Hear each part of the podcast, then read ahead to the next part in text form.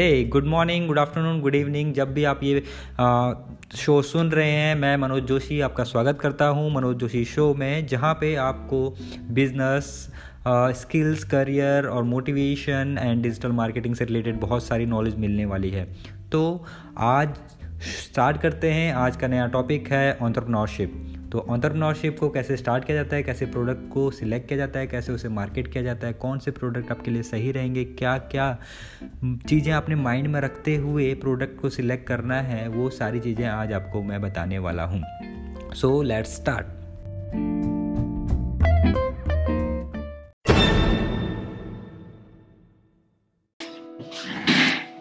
hello everyone this is Manoj Joshi आज हम सीखने वाले हैं एंटरप्रेन्योरशिप के बारे में और ये है जो एंटरप्रेन्योरशिप जो टॉपिक है वो स्किल मास्टरी के अंदर आता है।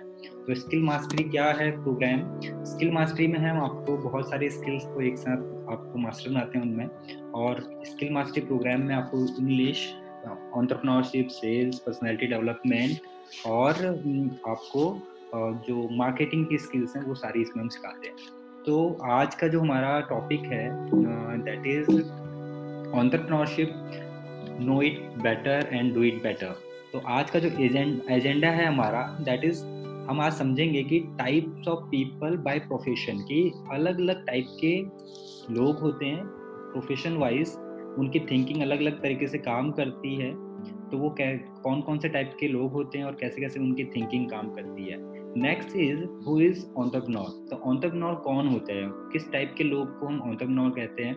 उसके बाद है परसिवरेंस uh, मीन्स कि आप जो है परसिस्टेंट होने चाहिए अपने कामों में और वो क्यों इम्पोर्टेंट है? That is we are going to learn today next thing is taking risk when whenever we talk about the entrepreneurship or entrepreneur taking risk is very much important so क्यों इम्पोर्टेंट है? क्यों ये सबसे important trait है entrepreneur का? वो सब आज हम सीखेंगे, समझेंगे। Next is entrepreneurship what is entrepreneurship means कि हमें समझ में आ गया ऑन्टरप्रनोर कौन होता है, लेकिन ऑन्टरप्रनोरशिप पूरा एक टर्म कैसे, क्या है? किस तरीके से काम करता है? एंड एक सक्सेसफुल ऑन्टरप्रनोर के क्या क्वालिटीज होती हैं? How to start entrepreneurship journey अगर कोई खुद ऑन्टरप्रनोरशिप करना चाहता है तो वो कैसे स्टार्ट कर सकता है? एंड हमें क्यों ऑन्टरप्रनोर बनना चाहिए? और मतलब किसी भी इंसान को कब और क्यों ऑन्टरप्रनोर बनना चाहिए, वो हम आज इसमें सीखने वाले हैं। लेट्स बिगिन सबसे पहले मैं अपने बारे में बताना चाहूँगा। My name is Manoj Joshi and I am the founder of I T solution services and academy of computer education and uh, recently we won worldwide achievers award 2019 for best it company in delhi so uh, लोग मुझे जिस तरीके से जानते हैं they know know me as a digital marketer, IT professional, online business solution provider, web expert, and a motivator. So, let's begin with the topic. तो on जैसे कि मैंने अभी डिस्कस किया था कि हम, जो जितने भी लोग होते हैं, वो अपने जॉब प्रोफेशन के हिसाब से, जो भी वो काम करते हैं, उसके हिसाब से हमने उन्हें ब्रॉडली चार कैटेगरी में यहाँ पे डिवाइड किया है। सबसे पहले लोगों की थिंकिंग क्या होती है? वो गवर्नमेंट जॉब करते हैं। तो गवर्नमेंट जॉब जो लोग करते हैं, वो क्यों करते हैं? बिकॉज़ दे नीड सिक्योरिटी उनका जो मेन कंसर्न होता है, वो लाइफ में सिक्योरिटी होता है कि मतलब भाई गवर्नमेंट जॉब मिल गई, अब वो छूटनी नहीं है और फिर उस हिसाब से हमें काम करना है सिक्योर है जॉब रिटायर होंगे पेंशन होगी या फिर मेरे को बार बार जॉब चेंज करने की ज़रूरत नहीं पड़ेगी टेंशन लेने की ज़रूरत नहीं है, कभी भी रिसेशन आए या कुछ भी आए, हमारा जो पे आउट है वो सेम सिमिलर रहेगा, हमारी जॉब छूटेगी नहीं, इस टाइप्स के बहुत सारे सिक्योरिटी टर्म्स की वजह से लोग गवर्नमेंट जॉब करते हैं। उसके बाद आता है कि लोग प्राइवेट जॉब करते हैं। तो जिन लोगों को गवर्नमेंट जॉब नहीं मिलती है, वो प्राइवेट जॉब करते हैं। अब प्राइवेट जॉब क्यों करते हैं वो? बिकॉज़ गवर्नमेंट जॉब तो मिली नहीं। तो अब गवर्नमेंट जॉब नहीं मिली, लेकिन they still need stability stability means वो सेफ़ खेलना चाहते हैं। सेफ़ खेलना चाहते हैं मीन्स वो थोड़ा कम रिस्क लेना चाहते हैं। वो ये नहीं चाहते कि जॉब क्योंकि जॉब में क्या होता है कि एक आपका पर्टिकुलर अमाउंट मंथली मंथली आ रहा है। तो उनके जो खर्चे हैं, वो एक फिक्स खर्चे हैं और जो इनकम है वो भी फिक्स आ रही है तो उनका जो बैलेंस है वो बना रहता है। तो उसमें क्या होता है कि उनको एक स्टेबिलिटी मिल जाती है, जिसमें हमें उन्हें पता होता है कि यार ठीक है, मेरा इतना खर्चा है और मेरा इतना आ रहा है दैट्स इट मुझे और क्या चाहिए, खुश हूँ उन, इन दोनों कैटेगरीज के बाद जो आता है that is self employed people self employed people कौन से लोग होते हैं? जो कि अपने लिए काम कर रहे हैं मीन्स खुद काम कर रहे हैं बैठ के। जैसे कि आप कह सकते हो एक लॉयर सेल्फ एम्प्लॉयड हो कहलाता है। एक डॉक्टर सेल्फ एम्प्लॉयड है। और अगर कोई टीचर है मतलब प्राइवेट टीचर है वो एक सेल्फ एम्प्लॉयड है मतलब वो खुद लग के चीज़ों को कर रहा है और उससे जो भी इनकम आ रही है उससे अपनी लाइफ को रन कर रहा है। तो उसी से उसका जो भी परचेज होंगी जो भी एक्सपेंसेस होंगे उसी इनकम से उसको आ, सारा निपटाना है। मीन्स वो अपने आप में काम कर रहा है। जितना भी काम करेगा वो खुद करेगा खुद उसमें इन्वॉल्व होगा और वो एक सेल्फ एम्प्लॉयड होगा।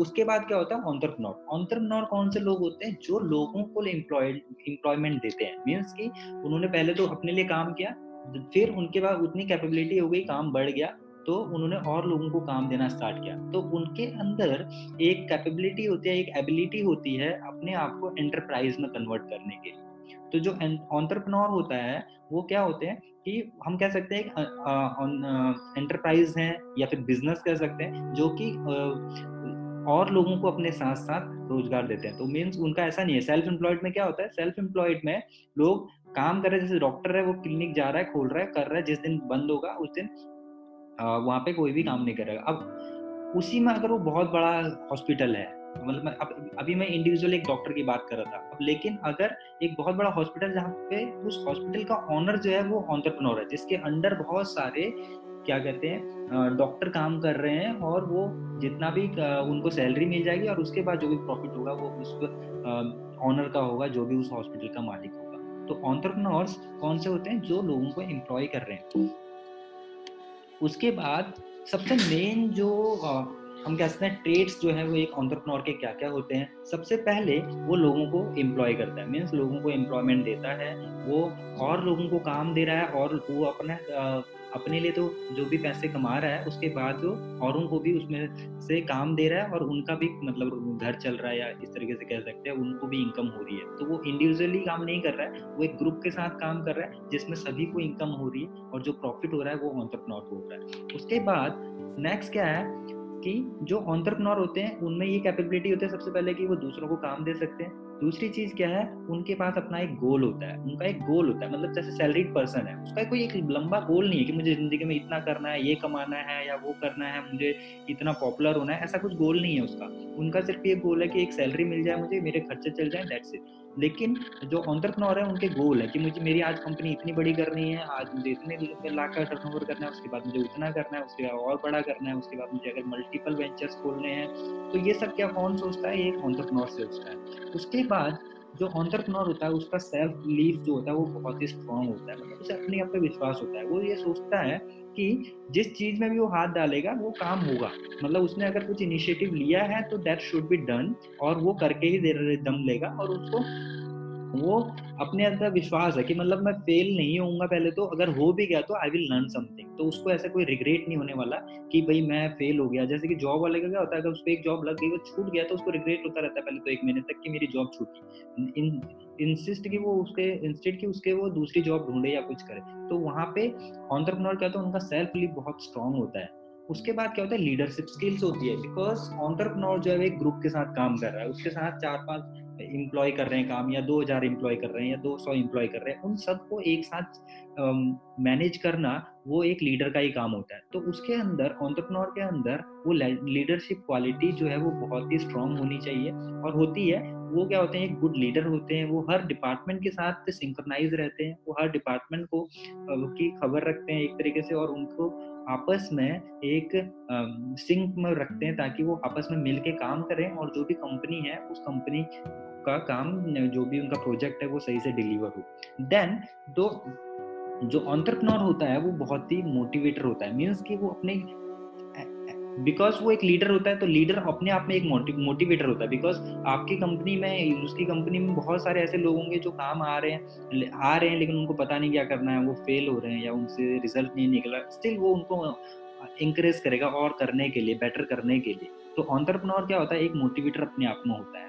Then decision making decision making power जो है एक ऑन्टरप्रनोर की बहुत ही स्ट्रांग होती है बिकॉज़ जब तक वो डिसीज़न नहीं लेगा तो रिज़ल्ट नहीं निकलेगा। अगर सपोज़ मैं हूँ, मैं अगर ये डिसीज़न ना लूँ कि मुझे क्रिकेट खेलना है तो मैं छक्के मारने की बात तो दूसरी मतलब अलग ही रही। तो अगर मुझे छक्के मारने हैं तो पहले डिसीज़न लेना पड़ेगा कि मुझे खेलना है।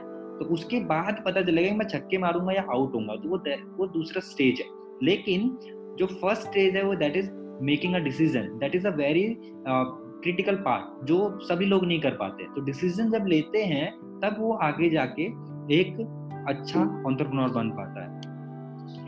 देन नेगोशिएटर नेगोशिएटर मीन्स कि अब ऑन्टरप्रनोर है तो वो बहुत सारे लोगों के साथ काम करेगा तो सप्लाईज भी लेगा और लोगों को सेल भी करेगा। तो जब वो सप्लाई ले रहा है, जब किसी से परचेज कर रहा है तो परचेज करते समय जो सामने वाला दे रहा है उस पर उससे कम नेगोशिएट करेगा कि आपके प्रोडक्ट जो है इस तरीके से बेटर नहीं है या इस तरीके से बेटर है, इसमें ये होना चाहिए। और अपना प्रोडक्ट जब सेल करेगा किसी को तो भी नेगोशिएट करेगा कि मेरे प्रोडक्ट की वैल्यू ये है, मुझे इतना पैसा मिलना चाहिए या फिर मेरे प्रोडक्ट की इतनी अच्छी क्वालिटी है और इसमें ये ये चीज़ें, हैं, ये इस तरीके से आपको बेनिफिट करेगा। ऐसा नहीं है कि सामने वाले ने जो बोला, उस पर मान लेगा। तो वो अच्छा नेगोशिएटर होना चाहिए देन स्ट्रेस मैनेजमेंट क्योंकि आ, आ, जो जॉब है उससे डिफरेंट है बिकॉज़ जॉब में क्या है आपके ऊपर प्रेशर बस इतना है कि आपने ये काम करना है लेकिन अगर ऑन्टरप्रनोर की बात करें तो वो बहुत सारी चीज़ों में इन्वॉल्व होगा, वो ऑलराउंडर होगा बेसिकली वो सभी चीज़ों की डिपार्टमेंट की नॉलेज रखेगा तो सभी का स्ट्रेस कहीं ना कहीं से ऑन्टरप्रनोर के ऊपर ही आने वाला है। तो अगर वो बहुत ही अच्छा स्ट्रेस मैनेज करना नहीं जानता है तो वो एक अच्छा ऑन्टरप्रनोर नहीं बन पाएगा। So for becoming a good entrepreneur you should have stress management skill then good communication skill good communication skill क्यों ज़रूरी है? गुड कम्युनिकेशन स्किल चाहे जॉब को, चाहे आप ऑन्टरप्रनोरशिप को, दोनों में ही इंपॉर्टेंट है बिकॉज़ जब आप अपनी बात को सामने कन्वे करना नहीं जानेंगे, तब तक आपकी बात समझेगा नहीं सामने वाला और जब समझेगा नहीं तो जो आप उससे चाहते हैं, वो चीज़ होगी ही नहीं। सपोज़ मैं अपना कोई प्रोडक्ट बेचना चाहता हूँ और मैं उसको अपने प्रोडक्ट के वैल्यूज़ को समझा ही नहीं पा रहा हूँ, मैं उसको समझा ही नहीं पा रहा हूँ कि मैं इस प्रोडक्ट के इतने पैसे क्यों ले रहा हूँ, इसमें क्या क्या फीचर हैं और हर फीचर कैसे काम करता है। अगर मैं ये नहीं समझा पा रहा हूँ सामने वाले को तो सामने वाला के मतलब लैक ऑफ़ कम्युनिकेशन हो जाएगा। जो मैं सोच रहा हूँ, वो उसके तक पहुँच नहीं रहा है। जो मैं अपने प्रोडक्ट के बारे में जानता हूँ, वो उसके तक पहुँच नहीं रहा। तो जब उसको पहुंचेगा नहीं, उसको समझ नहीं आएगा तो वो प्रोडक्ट लेगा ही नहीं। और वो उसको पता ही नहीं चलेगा कि इसकी वैल्यू इतनी क्यों है। तो उसको गुड उसकी कम्युनिकेशन स्किल जो है, वो बहुत अच्छी होनी चाहिए। कम्युनिकेशन स्किल का मतलब है कि अपनी बात को समझाने का हुनर। तो अपनी बात सामने के वाले को सामने वाले को रखने का जो हुनर है दैट इज़ कम्युनिकेशन स्किल और वो बहुत ही स्ट्रांग होना चाहिए।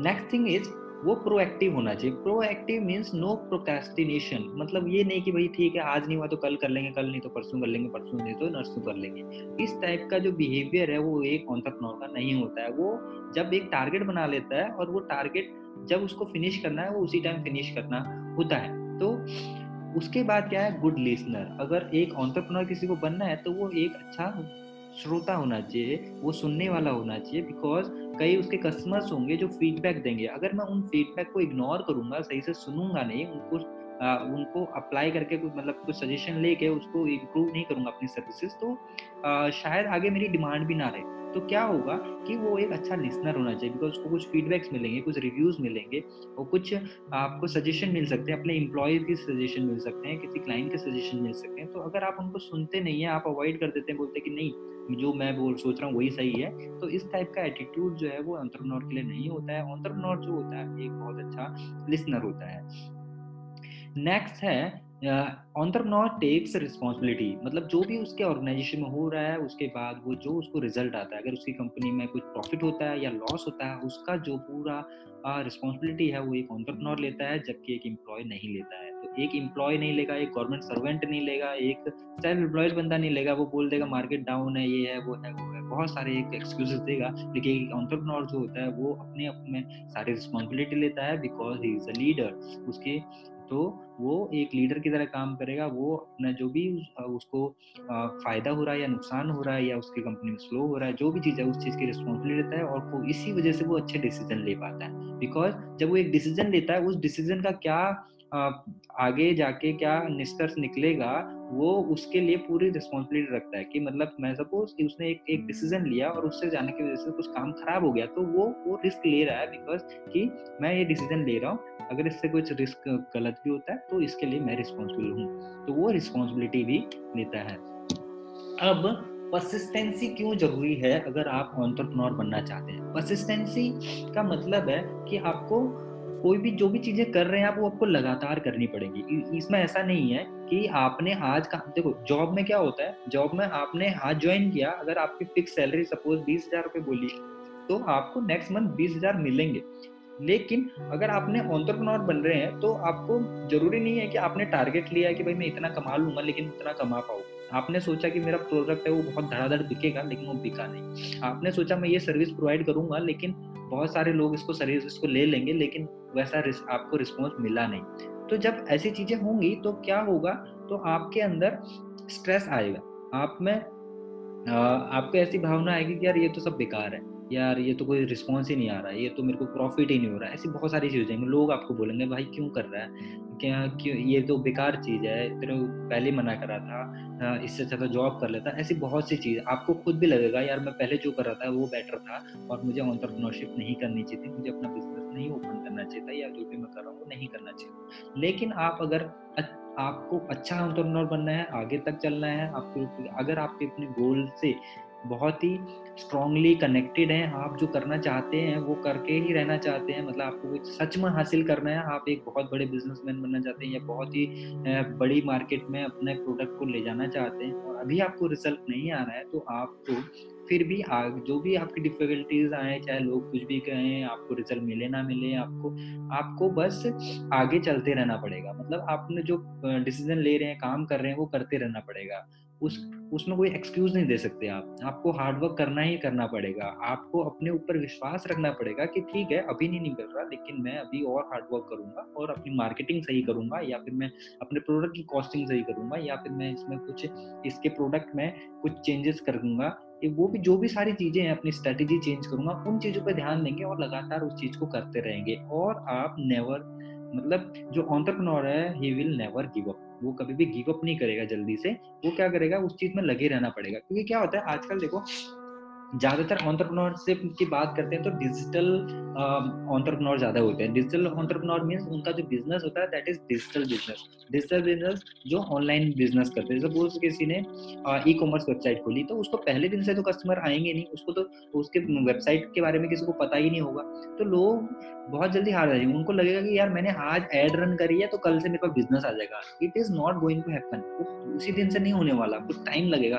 तो वो जो टाइम होता है, जो गैप होता है, उसमें क्या होता है कि आपको लगातार फिर भी पॉजिटिव रहना पड़ता है आपको ऑप्टिमिस्टिक रहना पड़ेगा आपको आ, सोचना पड़ेगा कि अभी नहीं आ रहा रिज़ल्ट तो बाद में आएगा। जब ये आप ऐसे इस तरीके से पॉजिटिव रह के काम करेंगे तब आपको रिज़ल्ट मिलेंगे आपको परसिस्टेंट रहना पड़ेगा आपको लगातार वो काम करना पड़ेगा चाहे उसका रिज़ल्ट आ रहा है या नहीं आ रहा है आपको गिव अप नहीं करना है। नेक्स्ट थिंग टेकिंग रिस्क तो अगर एक ऑन्टरप्रनोर है तो वो रिस्क लेने की उसमें बहुत बड़ी क्षमता होगी और उसमें आ, क्या कहते हैं जो रिस्क किस टाइप के होंगे वहाँ में बहुत सारे रिस्क हो सकते हैं। क्योंकि वो एक ऑन्टरप्रनोर है उसको लीडरशिप क्वालिटी है और वो रिस्क उसको लेना ही पड़ेगा। किस किस टाइप के रिस्क हो सकते हैं वो खुद के पैसे एक बिज़नेस में लगा रहा है। तो जब बिज़नेस में पैसे लगा रहा है तो ये रिस्क है ना कि डूब जाएगा। सैलरी में तो ऐसा नहीं कि वो अपने पैसे लगा के सैलरी ले रहा है। तो ऐसा तो है नहीं कि भाई कल को निकल जाएँगे तो मेरे पैसे चले जाएँगे। लेकिन जो बिज़नेस वो करने जा रहा है, उसमें क्या कर रहा है, वो अपने पैसे लगा रहा है। तो जब वो पैसे लगा रहा है तो उसका सबसे बड़ा रहा है कि ये पैसे से रिटर्न आएगा ही नहीं आएगा, डूबेगा या नहीं डूबेगा। तो उसमें ऑन्टरप्रनोर में रिस्क लेने की जो क्षमता है, वो बहुत ही स्ट्रांग होनी चाहिए, उसकी एबिलिटी बहुत ही स्ट्रांग होनी चाहिए। उसके, जैसे बोलते ना कि तो दिल है, जो मज़बूत होना चाहिए। नेक्स्ट हो सकता है कि उसने लोन लेके स्टार्ट किया। तो वो लोन लिया है तो वो भी पैसा जो है, वो रिस्क पे ही लग रहा है। कि भाई कल को वो लोन वो चुका पाएगा या नहीं पाएगा, उसकी इंस्टॉलमेंट भी भर पाएगा या नहीं पाएगा, उससे प्रॉफिट बिज़नेस से होगा या नहीं होगा। वहाँ पे कुछ भी क्या है कुछ भी फिक्स नहीं है कि आपने इतने पैसे डाले और इतना रिटर्न आ जाएगा। तो वो एक रिस्की चीज़ है। अगर किसी को ऑन्टरप्रनोर बनना है, किसी को अपना बिज़नेस ओपन करना है तो वो रिस्क लेने की कैपेबिलिटी उसके अंदर होनी चाहिए। नेक्स्ट थिंग इज़ प्रेशर जब आप काम करते हैं और आपको रिज़ल्ट नहीं मिल रहे होते तो बहुत सारा प्रेशर आपके ऊपर डेवलप हो जाता है। तो वो भी एक तरीका रिस्क है रिस्क है क्योंकि जब आप बैंक से पैसे लेंगे तो बैंक का प्रेशर होगा कि आपको प्रॉफिट होना चाहिए। आपने अगर किसी और से पैसे लिए हैं तो उसको प्रेशर होगा कि उसके पैसे लौटाने हैं। प्लस आपने खुद के पैसे लगाए हैं तो आपने बहुत सारी चीज़ों को इग्नोर करके या उसका उनको साइड करके पैसे पैसे लगाए होंगे। तो वो सब भी प्रेशर आपके ऊपर क्रिएट होगा और ये भी आपका रिस्क में काउंट हो जाएगा। और दूसरी बात अपने आप की पोजिशनिंग करनी। पोजिशनिंग करने का सबसे बड़ा रिस्क होता है बिकॉज़ सपोज़ कोई बहुत अच्छी जॉब कर रहा होता है और वो एक पर्टिकुलर मैनेजर की पोस्ट पे है या उससे भी हाई में सीईओ है डायरेक्टर है, कुछ भी पोस्ट पे हो सकता है, या वो कितने पर्टिकुलर अमाउंट के पैसे कमा रहा होगा। तो जब क्या होगा, वो ऑन्टरप्रनोरशिप में आएगा तो उसकी पोजिशनिंग क्या है कि फ़र्स्ट मंथ पैसे ही नहीं आएँगे, शायद ज़ीरो सेल हो जाए या नेगेटिव में जा रहा होगा नेक्स्ट छः महीने तक यही चीज़ हो रही है तो उसकी पोजिशनिंग है वो पूरी बिगड़ जाएगी तो उसकी वो भी बहुत बड़ा रिस्क होता है। लेकिन अगर उसमें जो ये क्वालिटीज़ हैं, वो एक अच्छा डिसीज़न ले सकता है, वो रिस्क ले सकता है तो वो बहुत अच्छा ऑन्टरप्रनोर बन सकता है। अब ऑन्टरप्रनोरशिप होती क्या है? ऑन्टरप्रनोरशिप क्या होती है? एक एंटरप्राइजिंग कैटेगरी होती है मीन्स आप एक बिज़नेस खोल रहे हैं, जो कि बहुत ही बड़ा हो सकता है आगे जाके। उसमें एक क्षमता होती है कि जो आगे जाके बहुत ही बड़ा हो सकता है। और जो ऑन्टरप्रनोरशिप है, वो आपको क्या करेगी? मतलब सपोज़ आप आज कुछ ने आपने कुछ बिज़नेस स्टार्ट किया और वो बहुत बढ़िया आइडिया था और वो आइडिया ऐसा चल गया कि हर कोई की ज़ुबान पे वही वही आ गया। जैसे कि ओला उबर की बात करें तो टैक्सी जब ओला उबर के, ओला के आई थी तो बहुत ही जल्दी मतलब आई और धीरे धीरे धीरे एकदम से फिर उसने बूम पकड़ा, फिर हर किसी के पास ओला ओला तो this is called match winner thing तो ये क्या होता है कि आप एक ऐसी चीज़ करते हैं जिससे कि आप प्रॉपरली छक्का लगा देते हैं आप मैच जीत जाते हैं। तो आप ऑन्टरप्रनोरशिप एक ऐसी चीज़ है कि आप जो सोच रहे हैं, अगर वो गोल आपको मिल गया तो you will get a different life उसके बाद जो ऑन्टरप्रनोरशिप क्या है अटैकिंग बिहेवियर होता है लोग, जो ऑन्टरप्रनोर होते हैं, उनका अटैकिंग बिहेवियर होता है कि मीन्स कुछ नहीं पता कि आगे क्या होने वाला है। आज वो शांत बैठा हुआ है, कल एक ऐसा है कि मार्केटिंग स्ट्रेटेजी निकाल के अपने बिज़नेस को कुछ भी कर सकता है। आज वो कुछ एक ऐसे चीज़ ऑफ़र निकाल दे तो उसका प्रोडक्ट आज नीचे कल ऊपर हो जाएगा। तो ऐसा कुछ होता है। जब ऑन्टरप्रनोरशिप की बात होती है तो पॉपुलर होना बहुत ही ईजी हो जाता है। बिकॉज़ कोई भी, मैंने किसी को भी ये बोलते हुए नहीं सुना कि भैया उस कंपनी का एक वो पर्टिकुलर इम्प्लॉय जो है, वो बहुत अच्छा है। लेकिन मैंने ये बहुत बार सुना है, यार, उस कंपनी का जो ऑनर है, वो बहुत अच्छा है। तो जो आपकी पॉपुलैरिटी जो है, वो होने के बढ़ जाती है चांसेस उसके बाद क्या होता है मोर रिस्क लेस कंपटीशन अगर आप बहुत बड़ा रिस्क ले सकते हैं, बहुत बड़ी इन्वेस्टमेंट करते हैं तो आपका कंपटीशन अपने आप छट जाता है। तो यहाँ पे ऑन्टरप्रनोरशिप जब आप करते हैं तो यहाँ पे ये भी फ़ायदा होता है कि अगर आप रिस्क बड़ा ले सकते हैं तो कंपटीशन भी आपका कम हो जाएगा। आप एक बड़ी, बड़ा आपका सपना है, बड़ा प्रोजेक्ट है, बड़ी चीज़ कर रहे हो तो वहाँ पे कम करने वाले, उस काम को करने वाले बहुत कम लोग होंगे। तो अगर आप उतना बड़ा रिस्क ले सकते हो तो आपका कंपटीशन अपने आप ही कम हो जाएगा। तो अगर आप ऑन्टरप्रीनरशिप कर रहे हैं तो आप बड़ा रिस्क लेने की क्षमता अगर रखते हैं तो आपको बहुत बड़ा बेनिफिट होने वाला है, क्योंकि आपका कॉम्पिटिशन जो है वो बहुत ही कम हो जाएगा। Are you ready to take risk? तो इन सब के बाद जो मैंने बताया कि पहले तो आपको मैंने बताया कि एक ऑन्टरप्रनोर होता है उसकी क्या क्या एबिलिटीज होती है? वो पॉजिटिव होता है ऑप्टिमिस्टिक होता है परसिस्टेंट होता है उसके बाद उसकी डिसीज़न लेने की एबिलिटी होती है मोटिवेटर होता है लीडर होता है रिस्पॉन्सिबिलिटी हाँ, लेता है। ये सब उसके आ, मैंने आपको ट्रेड्स बताया उसके ऊपर एक अनोखी क्षमता होती है रिस्क लेने की। तो क्या आप रिस्क ले सकते हैं अपनी लाइफ में? ये बहुत ही बड़ा क्वेश्चन है जब आप कुछ ऑन्टरप्रनोर या अपना कुछ लाइफ में कुछ करना की सोचेंगे, चाहे वो एक छोटा सा काम हो, चाहे वो बड़ा काम हो, जब तक आप उस चीज़ के लिए कुछ रिस्क लेने की नहीं सोचेंगे, तब तक वो काम नहीं होगा। उसके बाद do you have strong self believe क्योंकि अगर आपको अपना बिज़नेस करना है, या फिर जो भी अपना बिज़नेस करते हैं, उनकी, उनका अपने बहुत बड़ा विश्वास होता है कि हाँ ये मैं कर लूँगा। तो do you have that type of self believe तो आप ऑन्टरप्रनोर बन सकते हैं। और उसके बाद मैं आपको बताऊँगा कि स्टेप बाय स्टेप कैसे एक ऑन्टरप्रनोरशिप जर्नी को हम स्टार्ट कर सकते हैं। तो नेक्स्ट स्लाइड पे जाते हैं। हाउ टू स्टार्ट अगर आप कभी भी अपना बिज़नेस स्टार्ट करना चाहते हैं, एक ऑन्टरप्रनोर बनना चाहते हैं ऑन्टरप्रनोर बनने के लिए सबसे पहले तो ये है कि आपको एक डिसीज़न लेना पड़ेगा कि मुझे ऑन्टरप्रनोर बनना है। मुझे मैं रिस्क लेने के लिए रेडी हूँ। मेरे को अपने ऊपर विश्वास है कि मैं ये चीज़ कर लूँगा। तो ये इस टाइप के जो बेसिक जो चीज़ें हैं, ये दो तीन चीज़ें तो आपके अंदर होनी ही होनी चाहिए। उसके बाद आपके अंदर लीडरशिप क्वालिटी होनी चाहिए, आपके अंदर नेगोशिएशन क्वालिटी क्रिएट हो जानी चाहिए कि भाई मैं बार्गेनिंग करूँगा मैं और आपका कम्युनिकेशन लेवल भी बहुत अच्छा होना चाहिए कि आप अपने एटलीस्ट इतना होना चाहिए कि आप अपने प्रोडक्ट के बारे में, अपनी जो भी बात आप दिल में सोच रहे हैं, दिमाग में सोच रहे हैं, वो आप सामने वाले को रख पाएँ और उसको समझ में आ तो दिस टाइप का कम्युनिकेशन होना चाहिए, इस टाइप का कम्युनिकेशन आपके पास होना चाहिए। उसके बाद हाउ टू स्टार्ट अगर आपने समझ लिया, चलो ठीक है, मैं रिस्क लेने के लिए रेडी हूँ, मेरे को अपने ऊपर विश्वास है तो फिर कैसे स्टार्ट किया जाए? तो this is the very important question क्योंकि अगर आप सही से शुरुआत नहीं करते हैं तो आपको रिज़ल्ट भी अच्छे नहीं मिलेंगे और आपको प्रॉब्लम आएँगे, क्योंकि मैनेज करने में बड़ा दिक्कत हो जाएगा तो सबसे पहली चीज़ है, जब भी आप अपना कुछ भी बिज़नेस या कुछ भी ऑनलाइन बिज़नेस है या कोई भी ऑन्टरप्रनोरशिप जर्नी स्टार्ट करेंगे तो उसमें सबसे पहले आपने क्या करना है, एक डिसीज़न लेना है कि हाँ मैं करूँगा, मैं रिस्क लेने के लिए रेडी हूँ, मैं मोटिवेटेड हूँ, मैं ये करके रहूँगा और मेरे को अपने ऊपर विश्वास है। दूसरी चीज़, आपका, आप क्या प्रोडक्ट बेचने वाले हैं? कौन सी सर्विस देने वाले हैं? ये आपको बहुत ही अच्छे से क्लियर होना चाहिए। क्योंकि जब तक आपको पता ही नहीं है मैं क्या बेचने वाला हूँ तो मैं बिज़नेस खोलूँगा, लेकिन कौन सा? पता ही नहीं। तो जब पता ही नहीं होगा तो फिर आप करेंगे कैसे? तो सबसे पहले तो डिसीज़न लिया, उसके बाद डिसाइड किया कि मुझे क्या प्रोडक्ट बनाना है या सेल करना है, मैं मार्केट से लाके रीसेल करूँगा या मैं अपनी सर्विस खुद दूँगा, वो आपको डिसाइड करना पड़ेगा।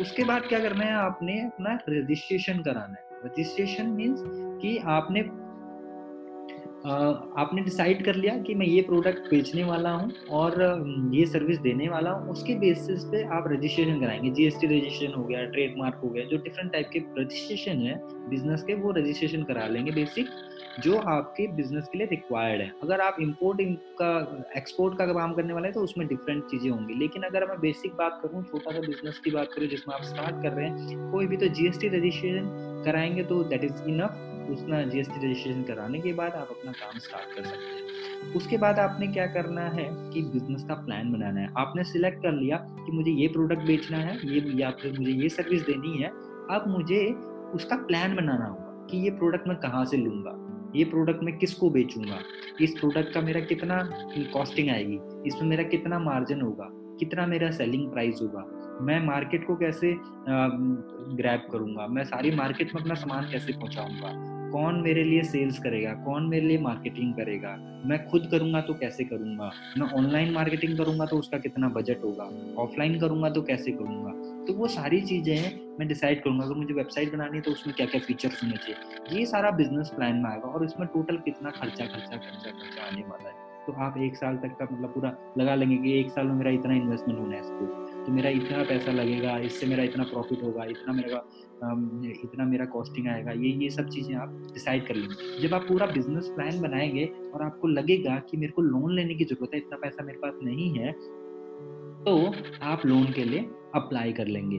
जैसे ही आपको लोन मिल जाएगा, अब आपने डिसाइड करना है कि मेरे को किन किन टूल्स की ज़रूरत है क्या क्या मशीनरी लगेगी। सपोज़ मुझे प्रिंटर लगेगा लैपटॉप लगेगा, या मेरे को कोई और टूल लगेगा, अगर तो वो सारी चीज़ें आपको डिसाइड करनी पड़ेंगी। अगर मैं कोई एप्लीकेशन ले रहा हूँ तो मेरे लिए सर्वर लगेगा, मेरे को मेलिंग सर्वर लग सकता है, मेरे को वेबसाइट के लिए होस्टिंग सर्वर लग सकता है, मेरी कोई ऐप होगी ऐप का प्राइस लग सकता है।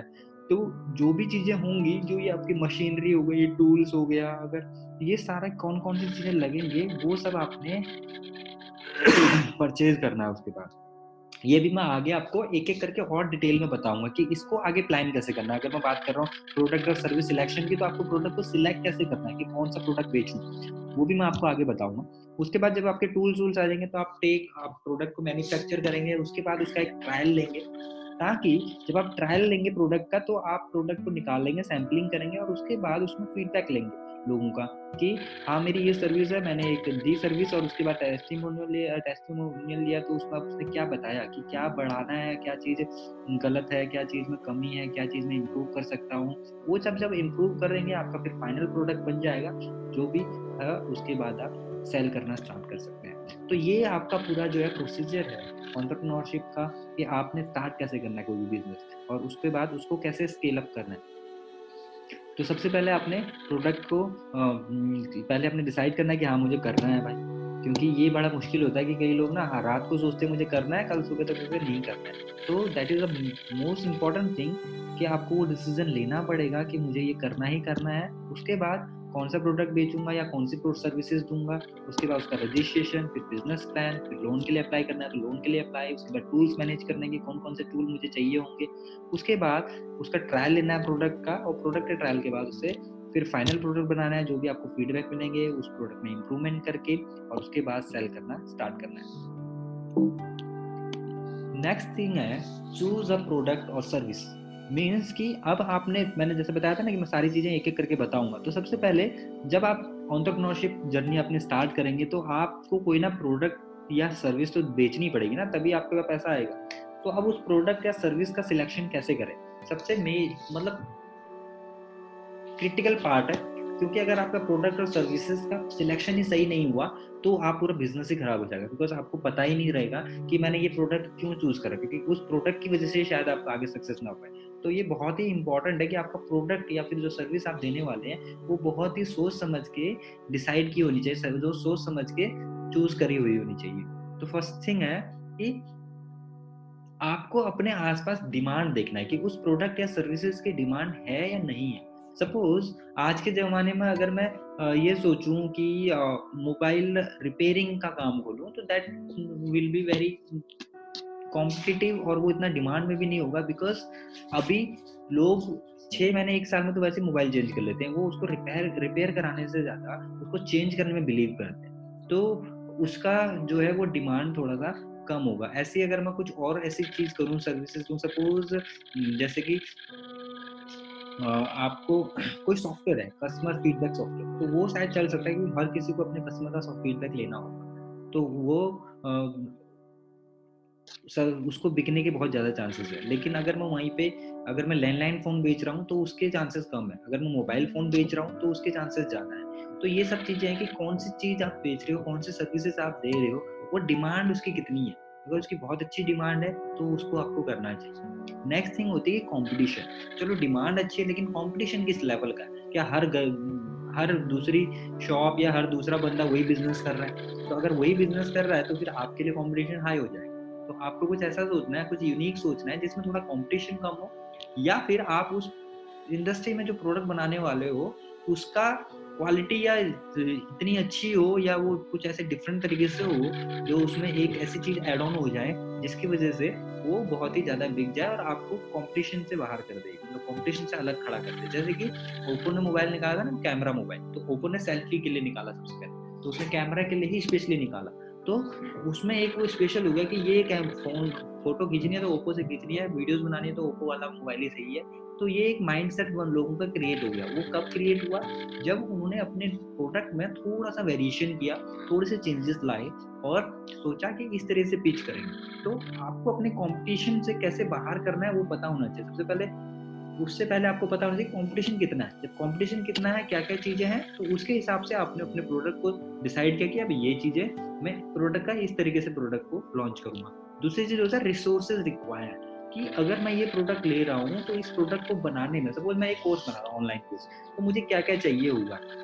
मुझे कोई कंटेंट राइटर चाहिए होगा मुझे कोई वीडियो एडिटर सॉफ्टवेयर चाहिए होगा या मुझे कुछ आ, ऐसा लैपटॉप अच्छा चाहिए होगा या मेरे को कोई होस्टिंग के लिए सर्वर चाहिए होगा या मेरे को सब्सक्रिप्शन वाली सर्विस चाहिए होगी या मुझे पेमेंट गेटवे चाहिए होगा, ऐसी बहुत सारी चीज़ें हैं जो जो मुझे चाहिए होंगी उस प्रोडक्ट को फाइनल लोगों तक पहुँचाने तक तो वो सारे रिसोर्सेज मुझे पहले से लिखने पड़ेंगे कि इस काम को, इस प्रोडक्ट को बनाने में मुझे क्या क्या चीज़ें लगेंगी, इसकी सप्लाई करने में मुझे क्या क्या चीज़ें लगेंगी, इसको मार्केट तक पहुँचाने में मुझे क्या क्या चीज़ें लगेंगी कौन सी सर्विस लगेगी कौन सा टूल लगेगा कौन सी मशीनरी लगेगी, वो सारा कुछ आपको रिसोर्सेज में आ जाएगा। तो क्या क्या रिसोर्सेज आपको चाहिए, वो आपने डिसाइड करना है पहले से उसके बाद है skill and knowledge and experience आपको कौन सी स्किल होनी चाहिए उसके लिए कि आपने ये प्रोडक्ट या सर्विस लिया। सपोज़ मैं ग्राफिक डिज़ाइनिंग की सर्विस लोगों को देना चाहता हूँ तो मेरे को ग्राफिक डिज़ाइन करना आना चाहिए सबसे पहले। तो ये ये स्किल हो गई मेरी कि मेरे को ग्राफिक डिज़ाइनिंग आता है। ये स्किल मतलब ग्राफिक डिज़ाइनिंग की बहुत डिमांड है, ये मुझे पता चल गया। कॉम्पिटिशन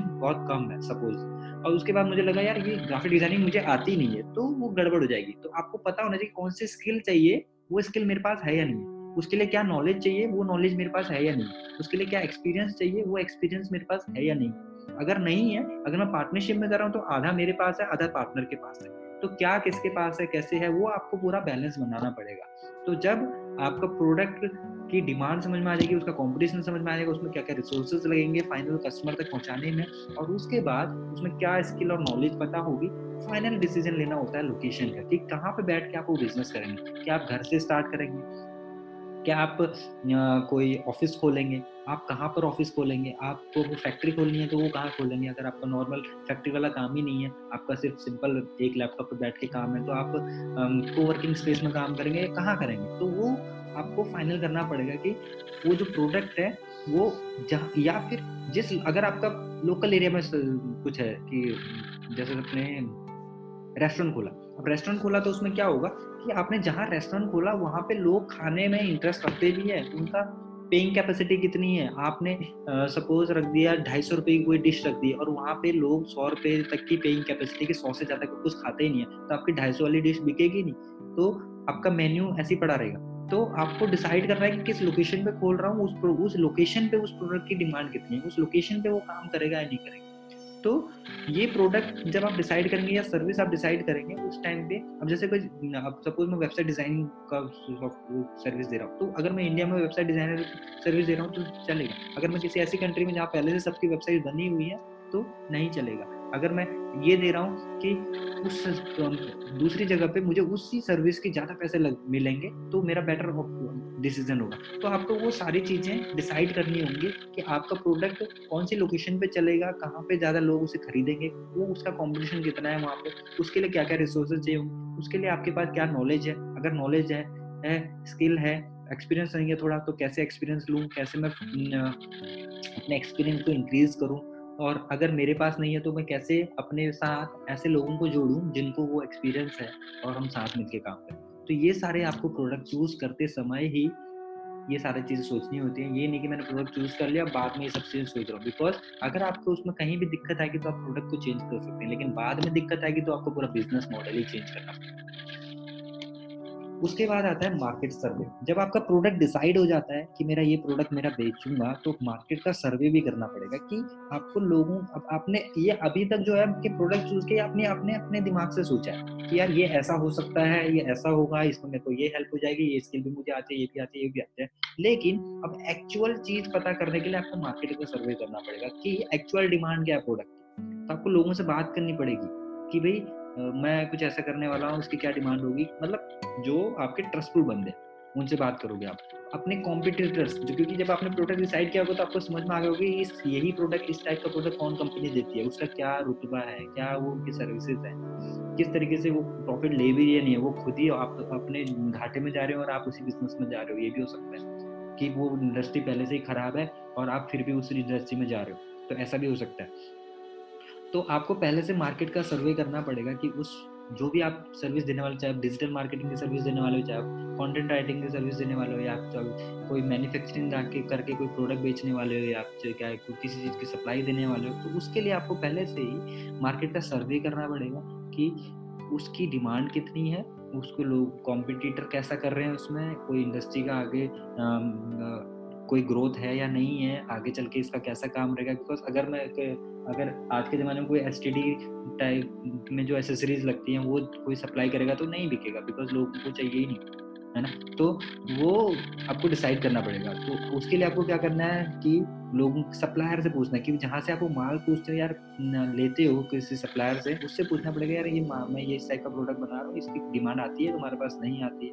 दोस्तों से पूछना पड़ेगा। न्यूज़ पढ़नी पड़ेगी उस इंडस्ट्री से रिलेटेड कि उस प्रोडक्ट की कैसे चल रही है, उस इंडस्ट्री में क्या चल रहा है, रिसेशन आने वाला है या ग्रोथ है, कितनी डिमांड है उस उस टाइप के प्रोडक्ट्स की, वो सारा आपको मार्केट के सर्वे में आ जाएगा।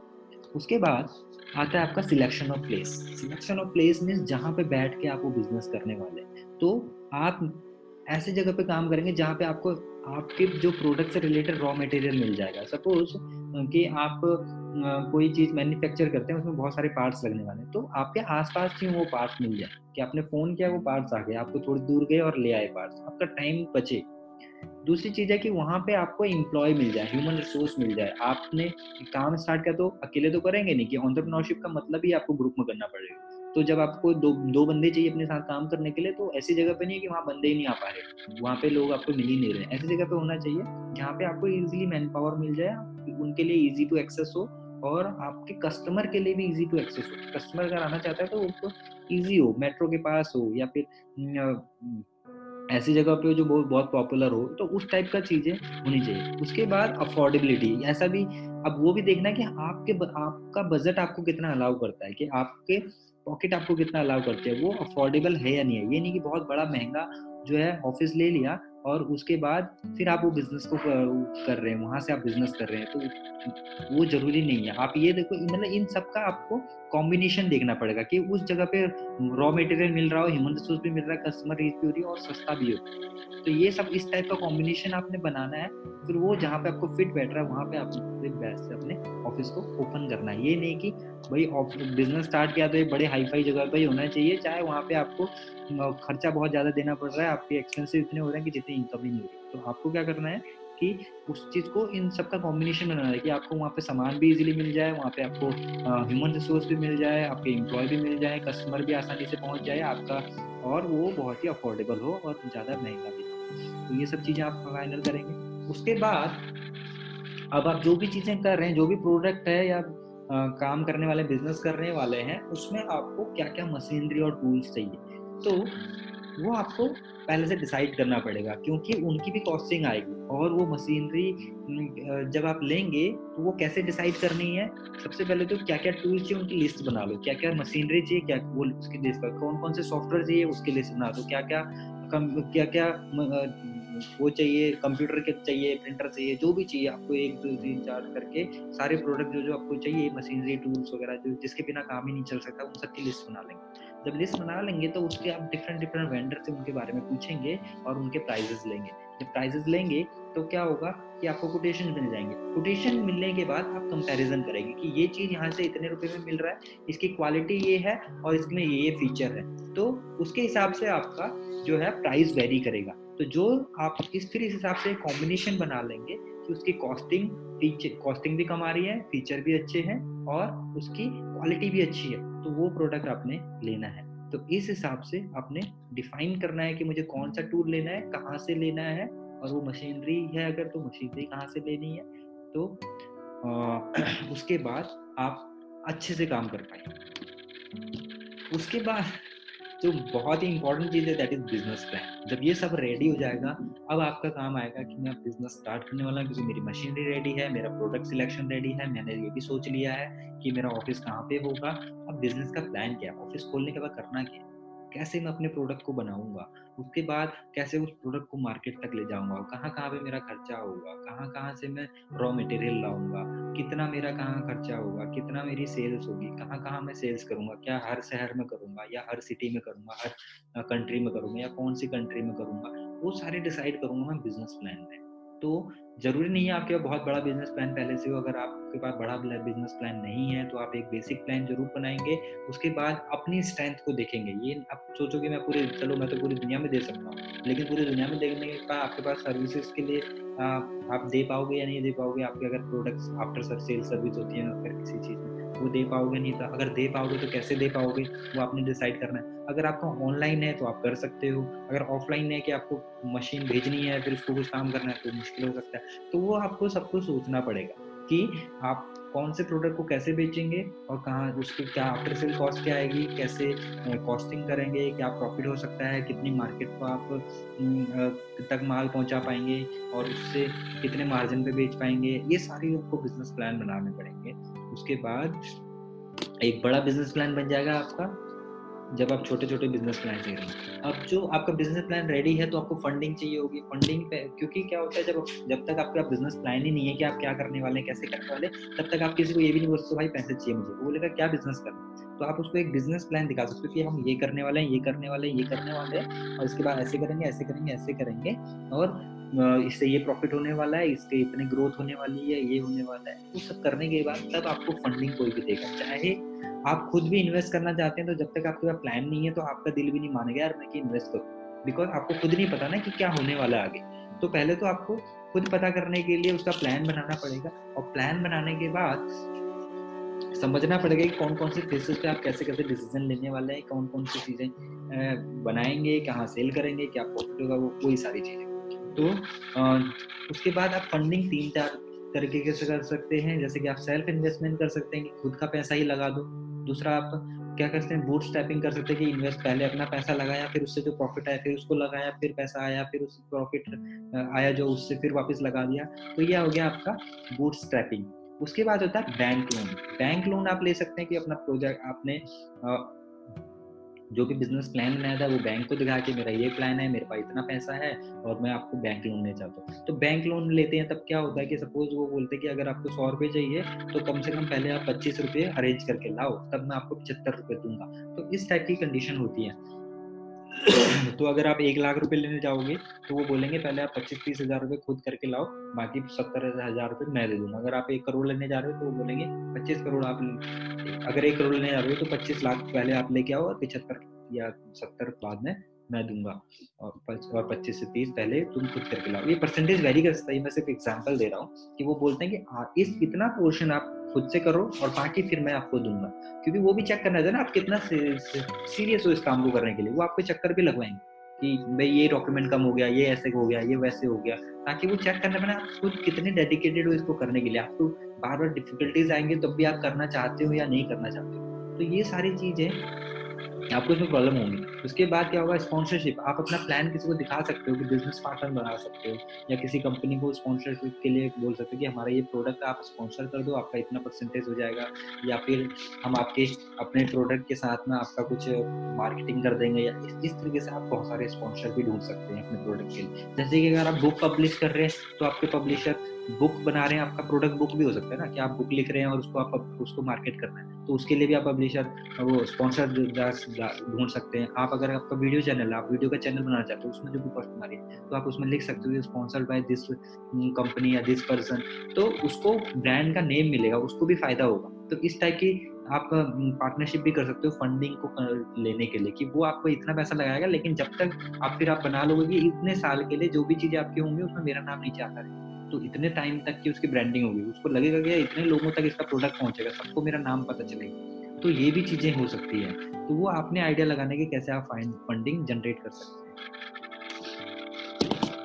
उसके बाद जो मेन इंपॉर्टेंट चीज़ है डोंट बी डिस्करेज मीन्स कि आपको बहुत सारे प्रॉब्लम्स आएँगे। जैसे कि भी मैंने बताया था कि अगर आप बैंक लोन के लिए अप्लाई करें तो उसमें भी प्रॉब्लम्स आएँगी। अगर आप प्रोडक्ट बना रहे हैं, वो बिक नहीं रहा तो भी आपका मोटिवेशन डाउन होगा। अगर आप मार्केट कर रहे हैं, लेकिन आप सोच रहे हैं, मैं इस माल को अभी पाँच सौ लोगों तक पहुँचा दूँगा और गया वो दस लोगों के पास तो भी आप सोचेंगे यार, मैंने पाँच सौ का टारगेट लिया था, दस ही अचीव हुआ। तो ऐसी ऐसी चीज़ें होंगी, जब आपके साथ होंगी तो आप डिस्करेज होंगे। तो जैसे सोशल मीडिया का बड़ा तगड़ा चल रहा है। अगर कोई टिकटॉक पे चाहे अभी कोई अकाउंट बनाता है तो उसको चाहिए कि मेरा दस दिन में दस हज़ार हो जाए। तो ऐसा नहीं होने वाला, आपको टाइम लगेगा। तो वो क्या करता है कि दस दिन का बनाता है वीडियो पंद्रह दिन बनाता है, एक महीना बनाता है और उसके बाद देखता है, यार रिज़ल्ट उतना अच्छा नहीं आ रहा जो मैंने एक्सपेक्ट किया था, थोड़ा कम आ रहा है तो मैं बंद ही कर देता तो वो ये नहीं सोचता कि बंद कर दे तो खत्म ही होगी कहानी। लेकिन अगर उसको कंटिन्यू करते रहे, चाहे दो, थोड़ा थोड़ा थोड़ा थोड़ा करके वो, अगर कुछ ऐसा कुछ बूम आ जाए मार्केट में और एकदम से आपका पूरा काया पलट हो सकता है तो आपको डिस्करेज नहीं होना है, चीज़ों पे डायरेक्टली लगातार काम करते रहना है। आपका जो सेल्फ बिलीफ है, वो बहुत ही स्ट्रांग होना चाहिए कि हाँ ये मैंने करना है, ये मैं करके रहूँगा, चाहे कितनी भी डिफिकल्टीज आ जाए, मेरे को कोई हिला नहीं सकता, मुझे ये करना है तो करना है। तो इस टाइप का आपके अंदर एक विश्वास होना चाहिए कि हाँ ये करना है। नेक्स्ट थिंग है कि costing of product and service अब कॉस्टिंग कैसे निकालेंगे अपने प्रोडक्ट की? तो कॉस्टिंग निकालने के लिए ना आपने बहुत सारी चीज़ें देखनी है। तो सबसे पहले तो कि आपका रॉ मटेरियल कितना लग रहा है, आपकी एनर्जी कितनी लग रही है, आपका मैन पावर कितनी लग रही है। उसके बाद आप का अगर फ्रेट लग रहा है तो वो कितना लग रहा है, उसके बाद आपका मार्जिन क्या है, ये सब जोड़ जाड़ के तो आप अपने प्रोडक्ट की कॉस्टिंग निकालेंगे। और ऐसी अगर सर्विस है तो सर्विस में थोड़ा कम अलग टाइप का कॉस्टिंग होता है कि आपकी एनर्जी कितनी लग रही है? आपका कन्वेंस कितना लग रहा है? अगर आपको एक बार सर्विस दे गए हो, दूसरी सर्विस फ्री भी हो सकती है तो उसमें आपका कितना कॉस्टिंग लगेगा? इस टाइप से आप कैलकुलेट करके फिर आप अपने सर्विस प्रोडक्ट की कॉस्टिंग निकालते हैं और प्रोडक्ट कॉस्टिंग जो है वो बहुत ही इंपॉर्टेंट है तो ऐसा ना हो जाए कि आपने प्रोडक्ट की कॉस्टिंग गलत निकाल दी और उसकी वजह से आपको लॉस हो रहा है प्रॉफिट की जगह। बिकॉज़ कॉस्टिंग बड़ी ऐसी होनी चाहिए जिसमें अगर आपको आफ्टर सेल वारंटी दे रहे हो आप या आफ्टर सेल सर्विस दे रहे हो, वो भी उसमें कवर हो जाए। ऐसा नहीं कि बंदा आपको फ़ोन कर करके परेशान कर रहा है और वो आप बाद में सर्विस दे ही नहीं पा रहे हो और आपकी गुडविल भी डाउन हो रही है। तो आपको प्रोडक्ट या फिर जो सर्विस है, उसकी कॉस्टिंग बहुत ही अच्छे से निकालनी पड़ेगी। वो कब निकालनी पड़ेगी, कैसे निकालनी पड़ेगी कि आपको सारे खर्चे अपने ऐड करने पड़ेंगे कि ये खर्चा होगा, ये खर्चा होगा, ये खर्चा होगा, ये खर्चा होगा और ये पूरा टोटल मेरा खर्चा होने के बाद ये मेरा प्रॉफिट भी होना चाहिए। ये सब मिला के मेरे इतने का हो रहा है तो मैं इसे इतने में बेच देना चाहिए। तो इस टाइप को आपको स्ट्रेटेजी बनानी पड़ेगी। उसके बाद जो है कि आपने, आप अपना जो भी प्रोडक्ट है, उसको सेल करना स्टार्ट कर सकते हैं। अब सबसे मेन चीज़ है कि ऑन्टरप्रनोर ही क्यों बने? सबसे पहले तो मैंने बताया कि अगर, जो मैं पहले भी बता चुका हूँ कि जो अगर कोई सेल जॉब वाला बंदा है तो उसकी ग्रोथ जो है वो लिमिटेड है। कि मतलब भाई हर साल इंक्रीमेंट होगा, इतना परसेंट इंक्रीमेंट होगा, वो इंक्रीमेंट चलता रहेगा चलता रहेगा। अगर किसी को सेफ़ खेलना है कि भाई ठीक है, कोई रिस्क नहीं है, कुछ नहीं है जॉब है, जब तक ज़िंदगी है, चलती रहेगी, उस टाइप का अगर मेंटेलिटी का बंदा होगा तो जॉब पे जाएगा। उसके बाद अगर किसी को बहुत ही खतरनाक वाली सिक्योरिटी चाहिए कि भाई जॉब हो तो गवर्नमेंट जॉब हो कोई हिला नहीं सकता उसके बाद और ना छूटने का डर ना कुछ। अगर इतनी छुट्टियाँ पक्की हैं ये आ, अगर मुझे हॉलीडेज मिलते हैं अगर मुझे ट्रैवल टूर मिलता है तो ये टूर पक्का है और अगर मुझे बीच में वैसे लोन चाहिए कुछ चाहिए तो ये हो जाएगा। मतलब बहुत टाइप की सिक्योरिटी जो जो गवर्नमेंट में सर्विसेज़ में होती होंगी। अगर उस टाइप की सिक्योरिटी चाहिए तो गवर्नमेंट जॉब करेगी। अगर उसके पास थोड़ी स्टेबिलिटी चाहिए गवर्नमेंट जॉब नहीं हो पा रही है तो वो थोड़ी बहुत स्टेबल चीज़ें, ठीक है भाई। गवर्नमेंट जॉब बहुत हाई सिक्योरिटी उससे थोड़ी कम सिक्योरिटी चलो प्राइवेट जॉब कर लेते बिकॉज़ उसमें भी एक फिक्स इनकम आता रहेगा, और उसके बाद वो काम करता रहेगा, और पैसे, जितना खर्चे हैं वो निकलते रहेंगे। इस टाइप की मेंटेलिटी होगी तो ऑन्टरप्रनोरशिप उनकी, इनको करनी चाहिए। क्यों करनी चाहिए? बिकॉज़ इट इज़ एक्साइटिंग आपको पता ही नहीं है कल क्या होने वाला है। आपको पता ही नहीं है कि आप ये डिसीज़न ले रहे हैं, उसके बाद क्या होगा। तो इट इज़ एक्साइटिंग आप बार बार डिसीज़न लेते हैं, कुछ नया खेलते हैं, नया ट्राई करते हैं, नया ट्राई करते हैं और आपको नई नई चीज़ें एक्सपीरियंस होती है। आप नए नए लोगों से मिलते हैं, आपको नए नए लोग जानते हैं तो इस टाइप की हर रोज आपको एक्साइटिंग होगा कुछ ना कुछ। कुछ नई चीज़ आएगी, कुछ नई प्रॉब्लम आप सॉल्व कर रहे हैं, नए लोगों से मिल रहे हैं तो नई कॉन्सेप्ट मिल रहे हैं आपको। ये चीज़ हो गया। प्लस लोग आपका नाम जानेंगे। क्योंकि अगर आप एम्प्लॉय हैं तो आपको एक पर्टिकुलर कंपनी में लोग जानते हैं। उसके अलावा आपको कोई नहीं जानता। अगर उसके अलावा आपके वेंडर्स जानते होंगे। लेकिन अगर आप बहुत बैक एंड में हैं तो वो भी नहीं जानते होंगे आपको। अगर फ्रंट एंड में काम कर रहे हैं तो आपको पता चलता है, भाई ठीक है कि आपको लोग जान रहे हैं। लेकिन अगर बैक एंड में काम कर रहे हैं तो शायद वो भी नहीं जान रहे आपको। तो आपको नेम नहीं मिलता। लेकिन अगर आप एक ऑन्टरप्रनोर हो तो आपको नेम मिलता है फेम मिलता है, आपको लोग जानते हैं। आपकी खुद की पर्सनल ब्रांडिंग अच्छी हो जाती है। आप क्रिएटिव बन जाते हैं। आप क्योंकि हर रोज कुछ ना कुछ एक्साइटिंग करना है, हर कुछ नया नया नया ट्राई करते हैं। तो नया नया ट्राई करते हैं तो क्रिएटिविटी आपके माइंड की अपने आप बढ़ने लग जाती है। लेकिन जब जॉब पे होते हैं, आप स्टक हो जाते हैं। आपको पता है, मैंने, मैं अकाउंटेंट हूँ, आप एक टैग लगा लेते हो कि मैं तो एक अकाउंटेंट हूँ, मुझे अकाउंट्स आना चाहिए दैट्स इट उसके बाद आप सेल्स के बारे में नहीं सोच रहे हो, आप मार्केटिंग के बारे में नहीं सोच रहे हो, आप ब्रांडिंग के बारे में नहीं सोच रहे हो, आप डिजिटल मार्केटिंग के बारे में ग्राफिक डिज़ाइनिंग उससे आपका कोई लेना देना नहीं। आपके यहाँ तक कि कस्टमर हैंडलिंग है कस्टमर रिलेशनशिप कुछ भी आप किसी चीज़ से आपको लेना देना नहीं क्योंकि आप बाँध चुके अपने माइंड को कि मैं तो एक अकाउंटेंट हूँ। तो दिस काइंड ऑफ़ मेंटेलिटी जो होती है वो, सेल्फ एम्प्लॉय उसमें सैलरीड पर्सन की क्या होती है ऐसी हो जाती है। तो you can easily see this kind of mentality in salaried people तो आप जो सेल्फ एम्प्लॉयड होते हैं वो थोड़े से डिफरेंट होते हैं कि भाई ठीक है यार मैं जितना कमा रहा हूँ अकेला कमा रहा हूँ किसी को देना नहीं है कुछ नहीं करना कम कमा रहा हूँ ज़्यादा कमा रहा हूँ तो इस टाइप की पेमेंट लेकिन अगर आप ऑन्टरप्रनोर की बात करें तो उसको नेम भी मिलेगा, वो हर दिन कुछ एक्साइटिंग करेगा, उसका क्रिएटिव माइंड होगा, वो अलग अलग एक्सपेरिमेंट करता रहेगा, क्योंकि उसके अंदर रिस्क लेने की कैपेबिलिटी है। उसके बाद आपको नहीं पता कि आपके कौन सा प्रोडक्ट चल जाए कौन सी सर्विस बहुत चले, चल जाए। आप रातों रात भी इन्वेस्ट हो सकते आपकी कंपनी में ऐसी बहुत सारी कंपनीज़ आपने देखी होंगी जो आई और चली और बहुत जल्दी से अनएक्सपेक्टेड उन्हें मिल जाता है। और वो फिर उसके बाद बार बार चीज़ें करते रहते हैं और उनको बहुत लंबे समय तक लोग जानते हैं। मतलब जैसे अब धीरू भाई अंबानी की बात करें तो भी तो कौन सी सदी से कहाँ से कभी सभी जानते हैं। मतलब उनको पढ़ाया जाता है उनके बारे में। बिकॉज़ क्यों? Because he did very well job in his entrepreneurship journey तो उन्होंने अपनी ऑन्टरप्रनोरशिप जर्नी में बहुत ही अच्छा काम किया बहुत ही अच्छे से करा। तो उनको उनके उनके काम से जानते हैं। उन्होंने जो डिसीज़न लिए उनकी वजह से जानते हैं। उनकी जो आ, और सबसे मेन बात है कि आप एक स्टोरी समझा सकते हैं अपने लोगों को। अगर आप एक एम्प्लॉय हैं किसी कंपनी के तो आपको कभी भी अपनी स्टोरी बताने का वो नहीं मिलने वाला। लेकिन अगर आप ऑन्टरप्रनोर हैं तो आप एक स्टोरी बता सकते हैं कि भाई, मैं ये था ये था ये था, ऐसे था ऐसे था, नहीं, ऐसे किया, वैसे किया। तो किसी भी सैलरीड पर्सन की स्टोरी आपने किसी बुक में नहीं पढ़ी होगी या कहीं भी वीडियोस में नहीं देखी होगी या किसी चैनल पर नहीं देखी होगी। आपने जिसकी भी देखी होगी, वो एक बिजनेसमैन होगा या फिर एक आर्टिस्ट होगा या इस टाइप की चीज़ें होंगी जो सारी चीज़ें क्या है ऑन्टरप्रनोरशिप में। तो अगर आपको ये थोड़ा सा एक्साइटिंग लग रहा है अच्छा लग रहा है कि हाँ मेरे को नेम मिलेगा फेम मिलेगा, मेरे क्रिएटिव माइंड हो जाएगा, मेरे को हमेशा नया नया करने का मन करता है तो आपको ऑन्टरप्रनोरशिप करना चाहिए ऑन्टरप्रनोर बनना चाहिए, आपको अपना बिज़नेस करना चाहिए। अगर नहीं करता है तो फिर ही आपकी वाली चीज़ नहीं है। उसके बाद क्या स्किल्स होती हैं जो एक ऑन्टरप्रनोर